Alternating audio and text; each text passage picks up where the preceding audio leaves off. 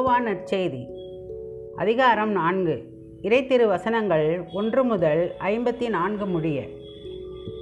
சமாரிய பெண் ஒருவரும் இயேசுவும் யோவானை விட இயேசு மிகுதியான சீடர்களை சேர்த்து கொண்டு திருமுழுக்கு கொடுத்து வருகிறார் என்று பரிசேயர் கேள்வியுற்றனர் இதை அறிந்த இயேசு யூதேயாவை விட்டகன்று மீண்டும் கலிலேயாவுக்குச் சென்றார்.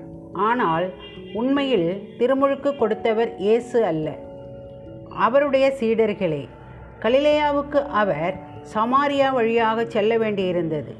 அவர் சமாரியாவில் உள்ள சிக்கார் என்னும் ஊருக்கு வந்து சேர்ந்தார். யாகோப்பு தன் மகன் யோசேப்புக்கு கொடுத்த நிலத்துக்கு அருகே அந்த ஊர் இருந்தது. அவ்வூரில் யாக்கோப்பின் கிணறும் இருந்தது. பயணத்தால் களைப்புற்றிருந்த இயேசு கிணற்று ஓரமாய் அமர்ந்தார். அப்போது ஏறக்குறைய நண்பகல். அவருடைய சீடர் உணவு வாங்குவதற்காக நகருக்குள் சென்றிருந்தனர்.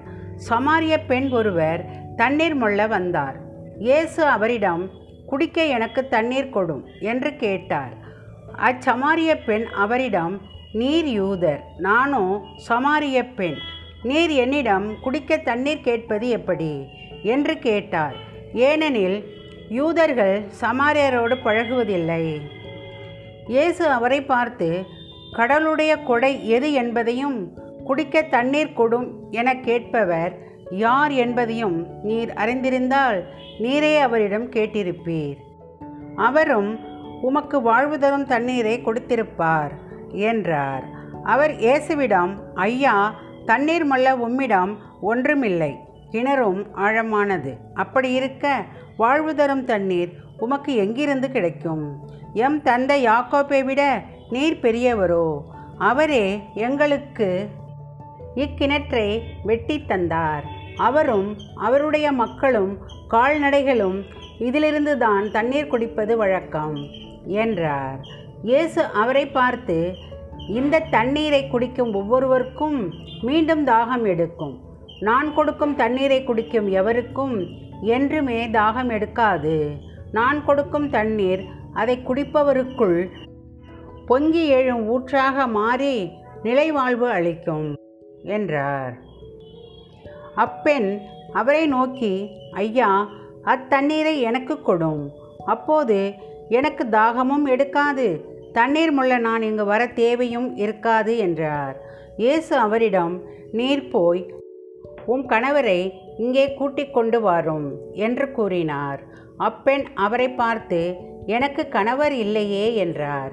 இயேசு அவரிடம் எனக்கு கணவர் இல்லை என நீர் சொல்வது சரியே. உமக்கு ஐந்து கணவர்கள் இருந்தார்கள் என்றாலும் இப்போது உம்முடன் இருப்பவர் உம் கணவர் அல்ல. எனவே நீர் கூறியது உண்மையே என்றார். அப்பெண் அவரிடம் ஐயா நீர் ஓர் இறைவாக்கினர் என கண்டுகொண்டேன்.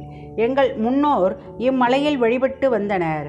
ஆனால் நீங்கள் எருசலேமில் தான் வழிபட வேண்டும் என்கிறீர்களே என்றார். இயேசு அவரிடம் அம்மா என்னை நம்பும். காலம் வருகிறது. அப்போது நீங்கள் தந்தையை இம்மலையிலோ எருசலேமிலோ வழிபட மாட்டீர்கள். யாரை வழிபடுகிறீர்கள் என தெரியாமல் நீங்கள் வழிபடுகிறீர்கள். ஆனால் நாங்கள் தெரிந்து வழிபடுகிறோம். யூதரிடமிருந்தே மீட்பு வருகிறது காலம் வருகிறது. ஏன்? வந்தே விட்டது. அப்போது உண்மையாய் வழிபடுவோர் தந்தையை அவரது உண்மை இயல்புக்கேற்ப உள்ளத்தில் வழிபடுவர். தம்மை வழிபடுவோர் இத்தகையோராய் இருக்கவே தந்தை விரும்புகிறார். கடவுள் உருவமற்றவர்.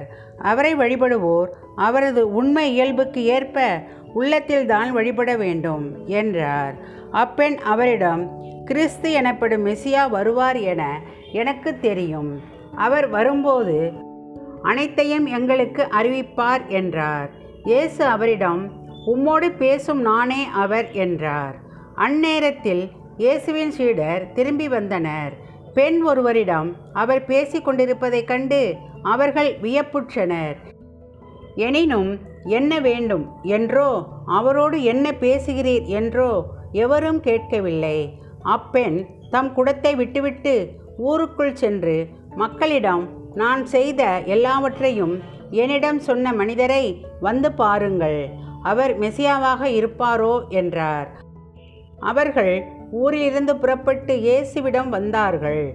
அதற்கிடையில் சீடர் ரபி உண்ணும் என்று வேண்டினர். இயேசு அவர்களிடம் நான் உண்பதற்குரிய உணவு ஒன்று உண்டு அது உங்களுக்கு தெரியாது என்றார்.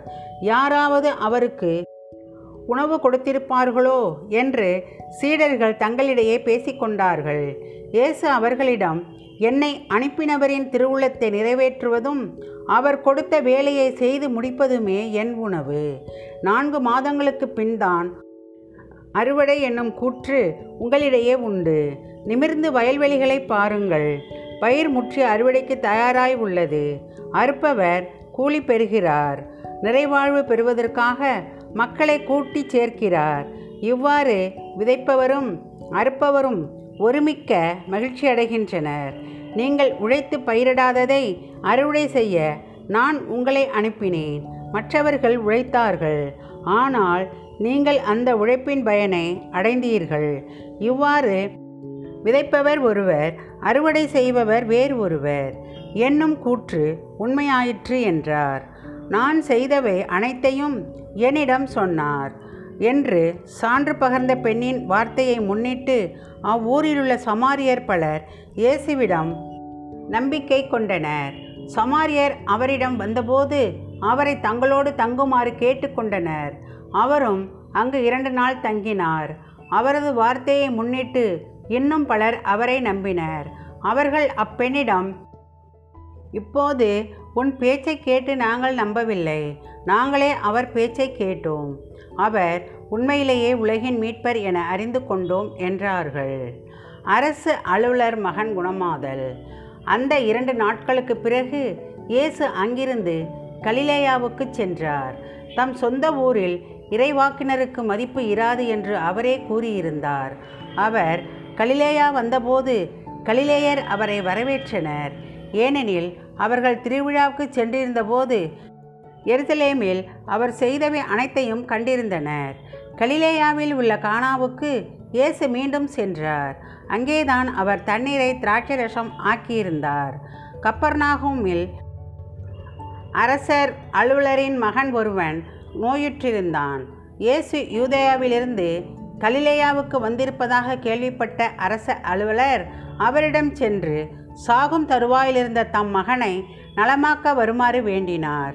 இயேசு அவரை நோக்கி அடையாளங்களையும் அருஞ்செயல்களையும் கண்டாலன்றி நீங்கள் நம்பவே மாட்டீர்கள் என்றார்.